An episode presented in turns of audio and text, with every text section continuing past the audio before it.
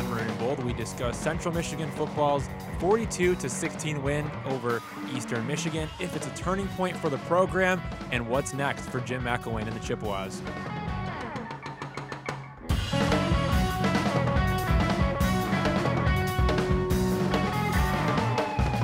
Welcome back, everyone, to another week of Maroon and Bold. I'm your sports editor, Evan Putzold, along with me, Austin Chastain, the assistant sports editor. Austin, playoff baseball, man. How do you feel about your Cubs right now?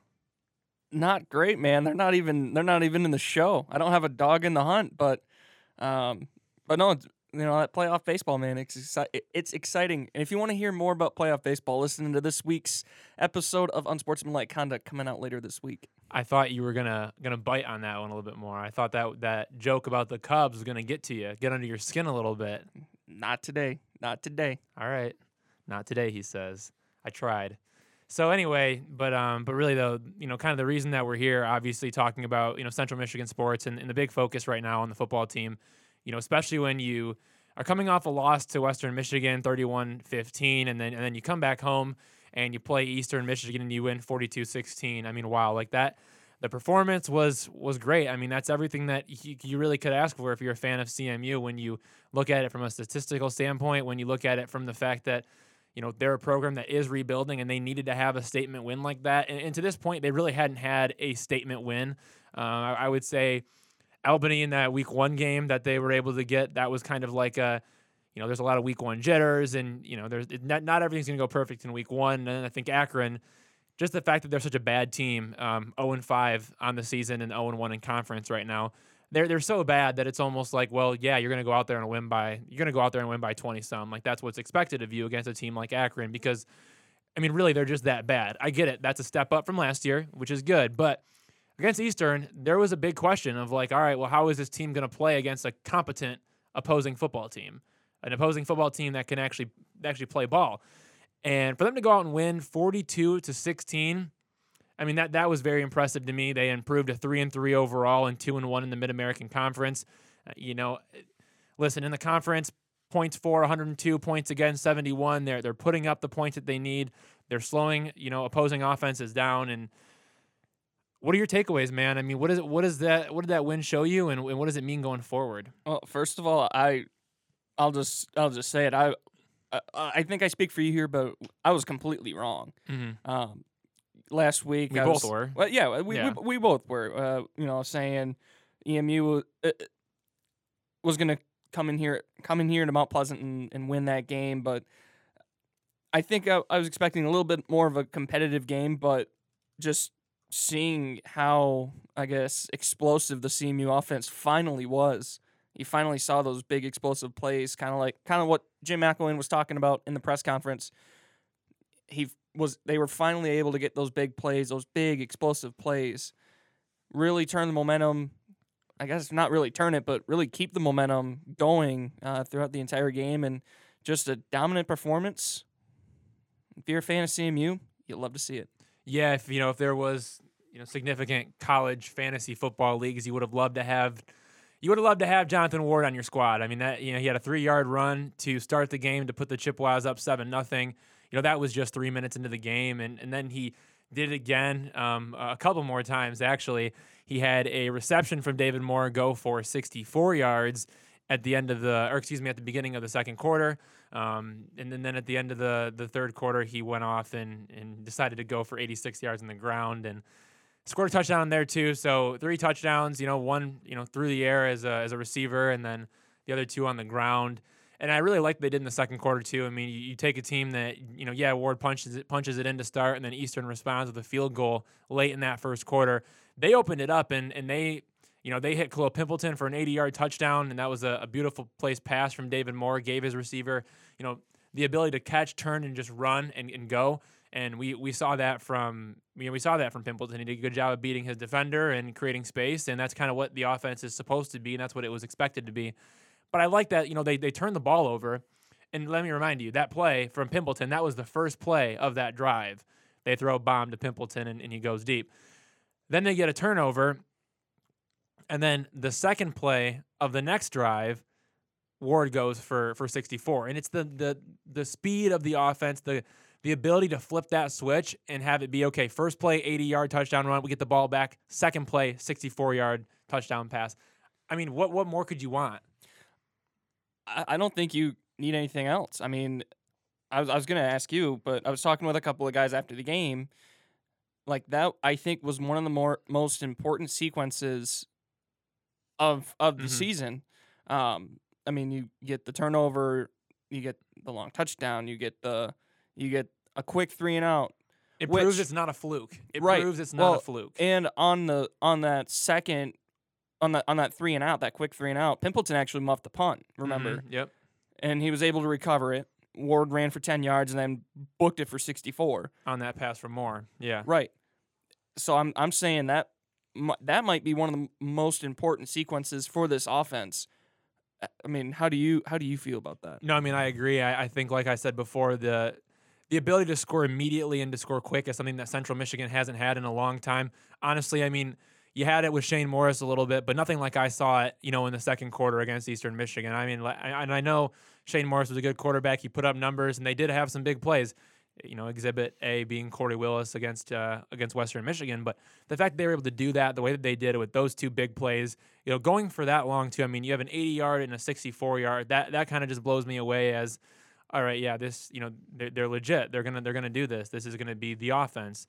And then, you know, but then again, you look at the beginning of the third quarter, and they really they really grinded down the clock. They took 5:05 off, and it was an 11 play, 64 yard drive, and it was capped off by a 28 yard run by Kobe Lewis. And I think that also shows that, you know, you don't you can score in multiple ways. It's it's not only being able to score, you know, on quick plays, but it's being able to score in multiple different ways. And the fact that they can do that, I, I think was a positive. But yeah, I mean, there was really no time in the game where it felt like Central Michigan was was out of reach in this one, or, or even was posed a threat.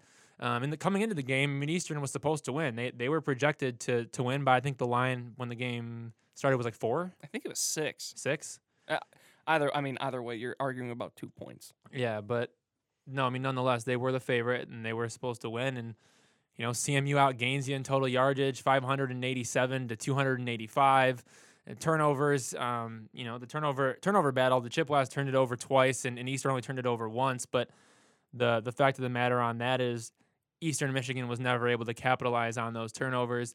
Um, Mike Glass was a guy that was expected to come and make some noise and, and you know be a dominant threat, and he had a rushing touchdown. But you know, besides that, through the air, he was you know 19 to 33 for 139 yards, a touchdown and an interception. You know, using his arm. I thought they did a good job of containing him and getting to him early and making him uncomfortable, taking away his run game. And in the one touchdown that he did have, um, it was a you know, it was a one yard run. It was a you know quarterback sneak, just try to punch it in. It's not like he was running wild, and I think they did a really good job of taking his run game away. Um, a lot of credit goes to the defensive line there. I guess what were some of your other takeaways, man? Like, what did you kind of see as the game went on that you think might bode well for for CMU in the future, or something they need to work on? Uh, one thing, one thing I saw was the offensive line uh, gave David Moore fantastic protection. Uh, it Moore wasn't sacked once in that game. Um, you know, like I think we actually talked about it during the game. Um, it's just how smooth the whole operation looked. I mean, there there was one play I, I couldn't tell you exactly which play it was. I'm pretty sure it was a completion. Um, where Moore just kind of stood in the pocket and it looked like he had all the time in the world to throw. And that Mhm. if you're CMU, that's exactly what you want um, as you really get your MAC schedule underway. Yeah, I thought JaCorey Sullivan looked really good. You know, they opened the they opened the game up. And one other thing, really quick, before I jump into JaCorey Sullivan, don't let me forget. But um, but man, I do like the way that Central Michigan, you know, they won the coin toss, decided to take the ball right away, and they they wanted to to do that and pound it down Eastern Michigan's throat. And now this is where JaCorey Sullivan comes into play. I want to say it was the first first play of the game, It was. and you know JaCorey Sullivan's on the far what the far left side of uh, the far left side of the field, and he's lined up and he breaks downfield, and it's just a. I mean, he was just running straight on. Was I mean, there there really wasn't a there wasn't a specific move that he put on. I think he was just out beating. You know, he was just outrunning his opponent, and and he was outrunning the cornerback, and the throw comes up from from David Moore, and and you see JaCorey Sullivan's just like being dragged to the ground, and you know, corners got a hold of his jersey, kind of by kind of like if you take his abdomen and move it over to the right, kind of like his hip area ish, you know, was pulling on the jersey there. And you saw the jersey kind of strain out and he was able to catch it with his left hand and, and pull the ball in. And I mean, that was by the time that he was already midway through the air going down while a guy was actually pulling his jersey towards the ground. And so I saw that play and I was like, wow, okay. So what what what else can JaCorey Sullivan feature for the Chippewas this year? And, and yeah, he had you know he had four receptions for 76 yards and you know, he was second to Pimpleton in the in the receptions category. But I mean, if you can get JaCorey Sullivan playing like that week in and week out, and he seems like he's been given an expanded role, you know, as each week has gone on. I mean, that's the thing that they that CMU's needed, and especially the fact that you know Tyrone Scott hasn't been, you know, getting as many looks as at least he did in the first game, and that's a little bit concerning to me. But I guess you kind of just gotta gotta pick the guys that you throw to. But yeah, I mean, you, you take a guy like Sullivan, and, and I guess how big could he be, do you think, for this offense? Knowing that you can have a speedy receiver like Pimpleton, you can have an, an athletic receiver like Tyrone Scott, you can have a big tight end in Tony Poljan, and then you can take JaCorey Sullivan and you can kind of make him more of the um, more of the aggressor, if that if that makes sense. He's more of the aggressive type of a receiver that's gonna, you know, make plays in tough situations, if that if that makes sense. Yeah, no, totally. Uh, I mean that. Well, you just described it with that with that catch on the sideline. Um, it ended up being a pass interference On- flag, of yeah, course, on the defense. on the yes. defense. I mean, and he he he snagged that thing, snared it in with the left hand. Um, and that the the other play right before that, um, that I think it was a 37 yard catch over the middle. He kind of just jumped up. And just and like you said, it's, it was an aggressive play. Just kind of went up and snagged it, and I mean he having having a strong receiving core with you know with Pimpleton, with with Sullivan, Mhm. Scott, and Poljan, all the guys you just mentioned. And then you got Jonathan Ward that you can use out of the backfield and dump it off to him. And I mean, look what he did, right? And I mean, I think there's a lot of versatility there. Guys that can that can catch the ball. But one of the biggest questions coming up is who is going to be passing the ball to those guys that are catching the football. You winced. I did. It's a it's a tough one. So Jim McElwain on Monday said when when asked about you know the status of David Moore's starting quarterback job due to Quinten Dormady's return from injury, he was asked about it and said you know he he was asked you know so is is David Moore going to be the guy going forward because Quinten Dormady's finally back from that knee injury and he's going to be you know he's going to be healthy full go and McElwain said that'll be determined as we go. Um, in the meantime, it's good to have your guys healthy. And that was in reference to who would start the October 12th game against New Mexico State. What's your take here? Who do you who do you start? Man, you got to stick with David Moore. That's what that's that's what I think. Yeah, I mean you you I mean you got to go with the hot hand. You have got to. I mean Play devil's advocate right now. Let's go. You play devil's advocate. So you're for you're gonna be for Quinten Dormady and I'm gonna be for David Moore. So I'm arguing for David Moore to start, and you're gonna try to tell me why I'm wrong. I want I want to see how this goes. all right, because I can only imagine this is how conversations might occur with CMU fans out there, right? sure, go for it. We can't agree on the same thing, so let's you you, you act like it, all right? all right, no, all right. sure. So I'm saying that David Moore needs to be the starter because of the fact that he still has another year of eligibility left, and Dormady's career is over after the 2019 season. So there's no reason why Dormady should should be put back in the game. How do you defend that? Well, Dor- I mean, Dormady has all the experience in the world. I mean, he he started. I can't remember exactly how many, but he started in the SEC with Tennessee. I mean, he's mm-hmm. he's played some of these big road games. I mean, you look at the I want to say the 2017 game against Florida. I mean, he he held tough. I mean, he he put the Volunteers right in position, and if it weren't for Felipe Franks and Tyrie Cleveland, Tennessee would win would most likely win that game. I know it was tied at that point, but He threw some interceptions in that game. he did. He did. But even even the I don't know. I think the experience that Dormady has says leave him or put him in as a starter. But what about the way that? But I mean, you have to look at the fact too, though. The way that David Moore's been playing. I mean, how can you how can you justify not not letting him continue to go? Come on, keep trying. It it this is interesting. How how do you justify taking a guy like him out of the game and, and out of his position as the starter if you know you know, he's your guy and he's he's won you two games and he's lost you two games since he took over as a starter, but he's won you two games, and that's the that's the biggest point of that matter. And looking at last year in 2018, you know the combination of Tony Poljan, Tommy Lazzaro, and Austin Hergott, they only delivered on one win. So how do you justify pulling a guy that's winning games for you for the unknown factor? Well, I don't know if it's an unknown factor because Dormady won the job in fall camp. So I I don't know. I I I think um keeping eh, putting Dormady back in because he won the starting job. There's a reason that he did. And I'm not saying that he's necessarily like the best quarterback to ever come through here, and, and not saying the same thing about David Moore either. But the just the the lone fact that Quinten Dormady won the starting job in the fall says it's it's that's Jim McElwain saying this is our guy. Yeah, David, you did an amazing job in relief, but it's time for Quinten to come back and take his role back. but it's not the same as what happened with Jonathan Ward, where Ward is clearly the best running back on the roster. And when, and when he was out, Lew Nichols did great. I mean, excuse me, excuse me, Kobe Lewis did great, and he he looked outstanding. And then Jonathan Ward comes back, and he's automatically running back number one. That's is it a- really the same as that situation? No, it's because that's an entirely different position. Because with the running back, you can cycle guys through. I mean, CMU's got three, arguably four guys that can cycle through, Mm-hmm. and and So is David Moore just part of a cycle, in your opinion, since you think that Dormady is going to come and, and start and take his job? no, no, no, no, no. Don't, I- I mean, we've we've talked about it, and you you've shut me you shut me down pretty well. Um, a two quarterback system, which obviously you with a younger team you we might not be able to too. do. Let's go right now. Oh my gosh, you're just killing me over here, Smalls. if you want Okay. or no.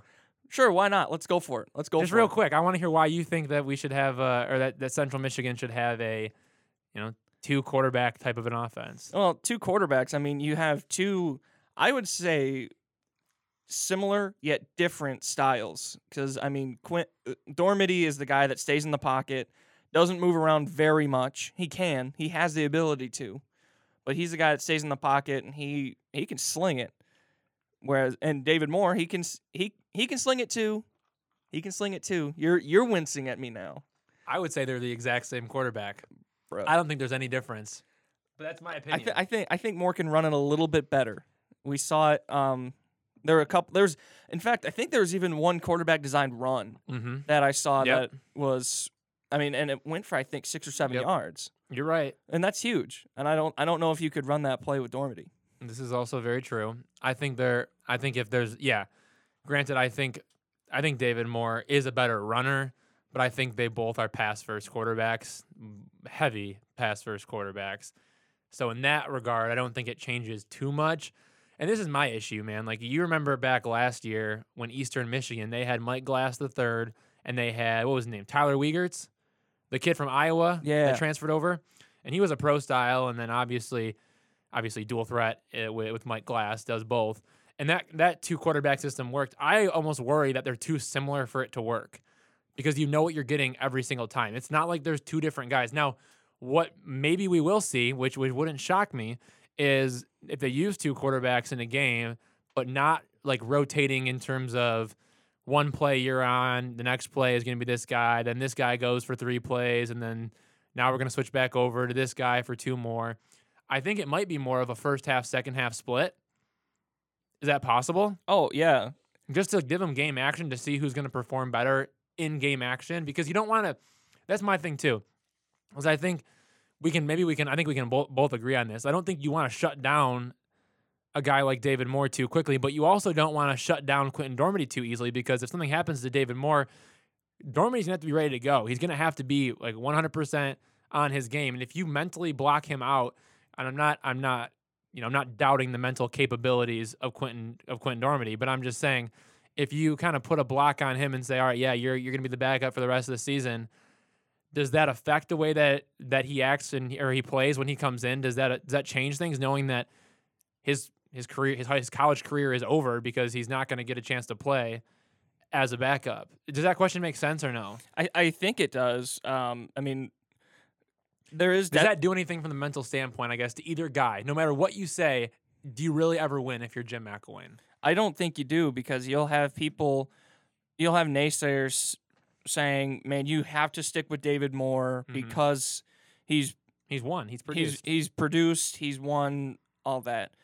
But then there's other people that say you need to go with Quinten because he's that tried and true quarterback who you you you brought in. I mean, Mhm. yeah, you brought in David Moore too, but you brought in from really the SEC who has proven that he can go out and win and that has done it.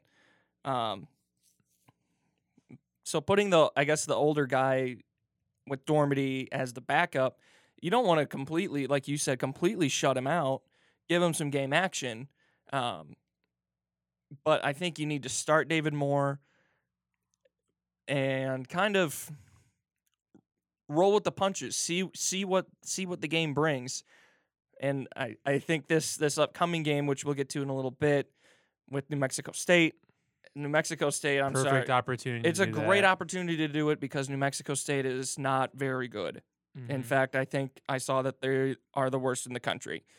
So this is a great chance to experiment with that before you roll into your the rest of your MAC schedule. Yeah, they are. Um, they are not a very good football team, New Mexico State, but that bodes well for the Chippewas, knowing that you have stolen a win from Eastern Michigan, a game that you were not supposed to win.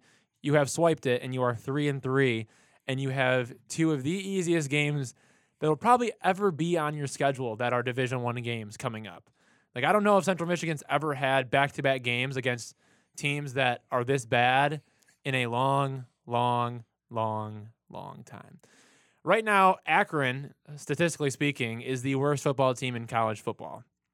Statistically speaking, they are 130 of 130. Central Michigan beat them earlier this year, um, as as we all know, 45-24. Again, Akron, worst team in college football. The second worst team is New Mexico State, 0 6, and that's who Central Michigan plays this upcoming weekend. Now, the following game is against Bowling Green, who is the 127th worst team out of 130 teams. So you're you got the 129th best team of 130 and then 127 of 130 coming up. Just curious. Again, Just curious. Who's 128? I'm just curious. UMass. Okay. Yeah. Ooh, former MAC school. How about that? Yeah, UMass is in there. Um, so yeah, and then listen, and then a couple, and then listen, it, it- folks. I'm really not. I'm, I'm really not feeding this bullshit to you guys. Um, and then later on in the season, right before CMU plays Toledo at home to cap off the season, they're gonna play Ball State. Ball State is 117 of 130, so that's a game that we'll see. But they did, you know, they did beat Northern Illinois, if I'm not mistaken. I was just gonna say check Northern Illinois because I think I saw that they were. Northern Illinois is 121. I was gonna say they're in the 130. 120s. Yeah, so they're 121. That was a good catch, by the way. So they're 120. Buffalo somewhere around the 100 mark. And just so you guys all know, the Chippewas 89th, 89. in the athletic 130s. Yep. that- right. Yep. And so, kind of the point of the ma- the fact of the matter is here is you have New Mexico State, Bowling Green, Northern Illinois, all in the 120s. You have Ball State at what 117. I said Buffalo's around 100. Those are all winnable games, man. I mean, if you're looking at it from the statistics and from the analytics, yes, those are all very, very winnable games for the Chippewas. Again, these next two games are going to be cupcakes. They should be earlier in the season, maybe not, but now that we've seen what they can do, yeah, they're, th- th- there's no doubt they should win those games. And, and then you have to go on the road to play Buffalo, and you get to come home against Northern Illinois, and then Ball State, and then you know Toledo could be essentially. And here's the other thing too, by the way. If I mean if Central does what they're supposed to do and they, they get the job done against these teams, and let's just say Western Michigan somehow, some way loses one more game. So if Western ends up with two conference losses because they already lost to Toledo, that could end up could and and I'll have a column on this. You know, I'm gonna write it. I'm gonna I'll have it I'll have it up soon, uh, unless it's you know if it's not already up. But listen, they could be playing for the MAC West division title against Toledo because of the way their schedule shakes out and because of the teams that they're playing. Like it's not out of the realm. I'm not. I mean, No. it's not. It's not. impossible. It's really not. All Western Michigan has to do, Western needs to lose one more game, and Central Michigan needs to win out.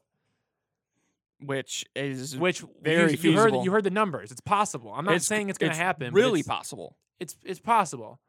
Don't jump the gun too quick on that. I'm not. I'm not. but it's possible. But it's possible because you beat Ball, Ball State's not going to win out. Not a, not a chance.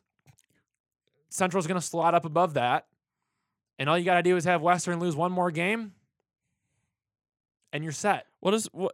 Because I don't have my computer in front of me, but what does the west rest of Western's schedule look like? Yeah, Just so curious. yeah, so obviously they played Toledo and they lost uh, 31 to 24.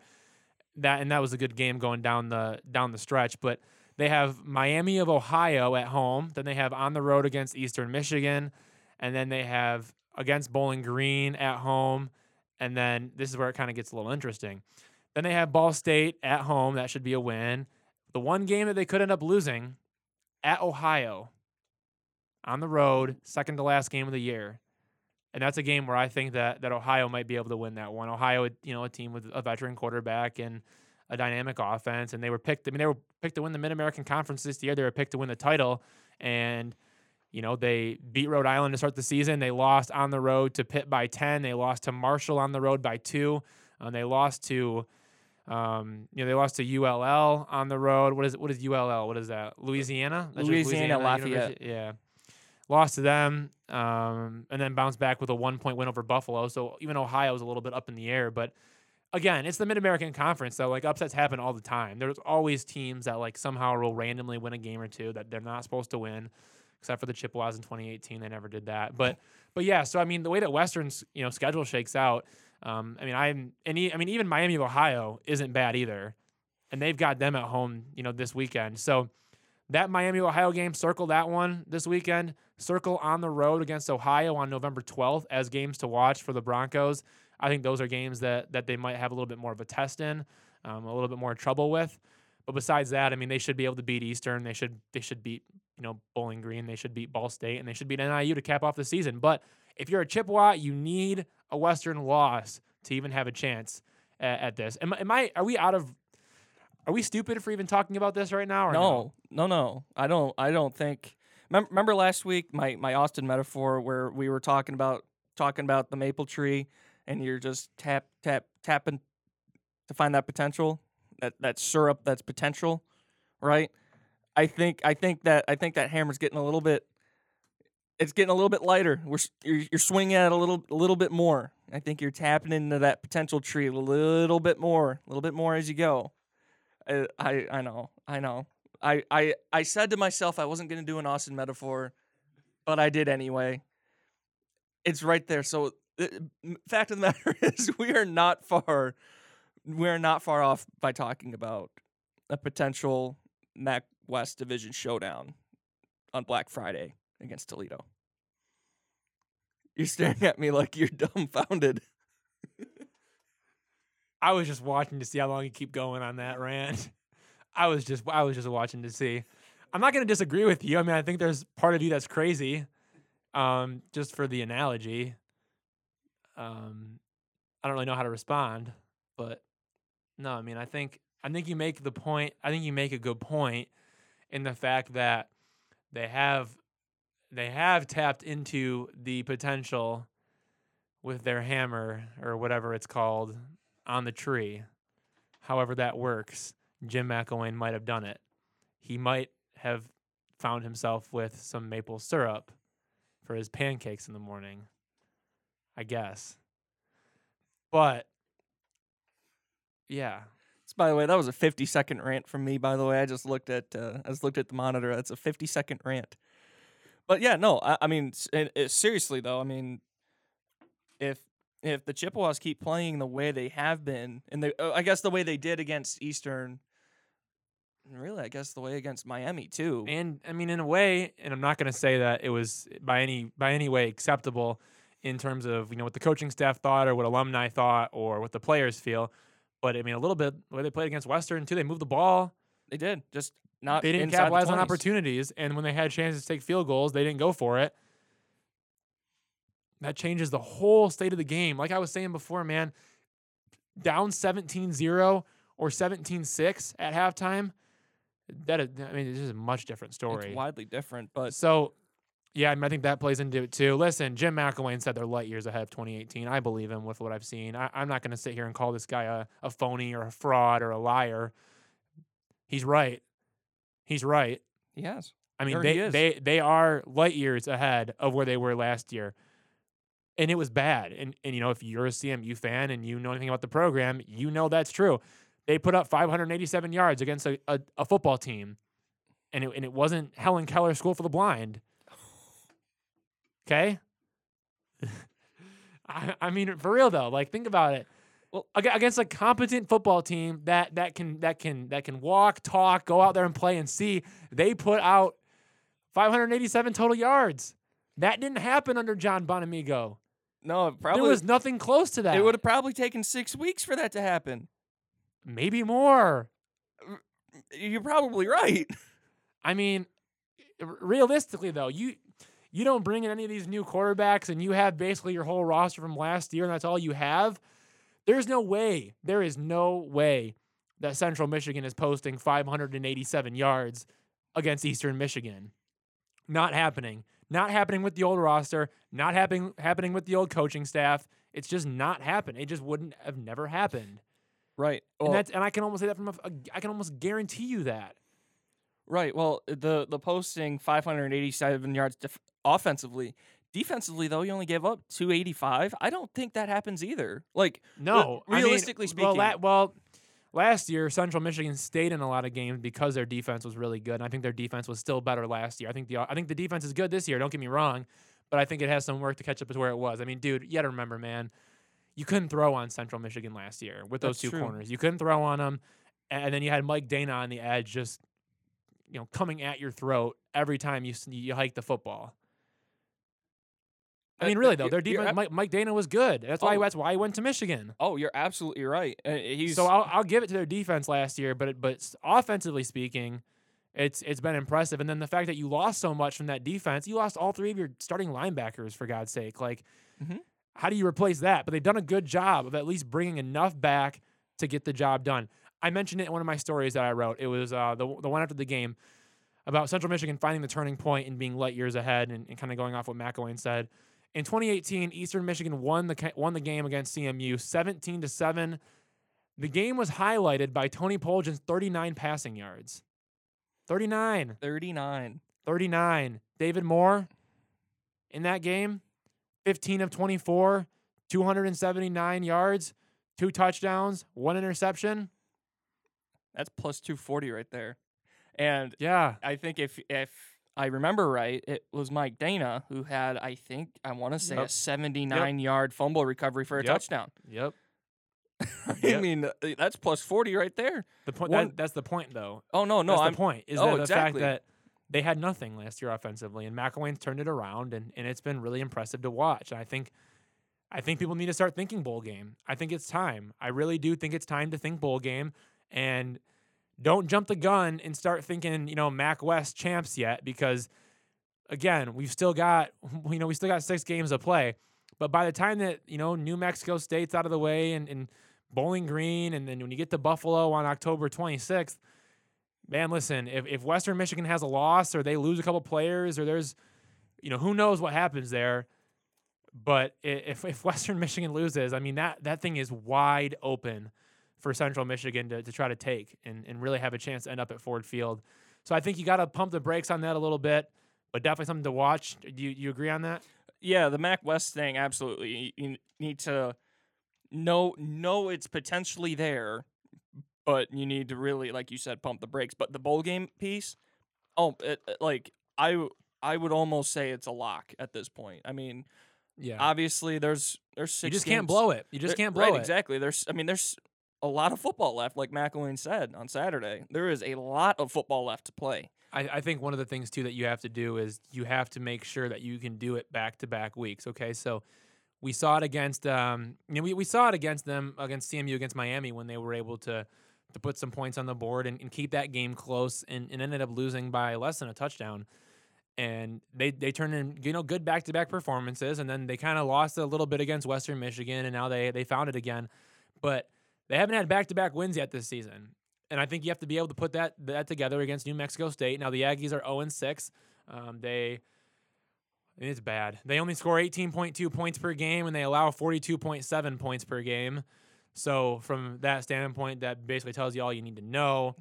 Um, you know, offensively speaking, they, they do put a lot of they do put a lot of total yards on the board per game. Uh, 251.3 yards per game. Um, and Central Michigan's just below 400 in that same category. And then in the defensive side of things, this is where it's kind of kind of a little bit more shaky with the yards allowed and the fact that I mean New Mexico State they uh, they allow 489.3 yards per game and that's not going to win you games. And, and the Chippewas on defense it's 364.5 yards per game. So a clear advantage, you know, in, in terms of the stats. Obviously that's why you know the Chips are projected to win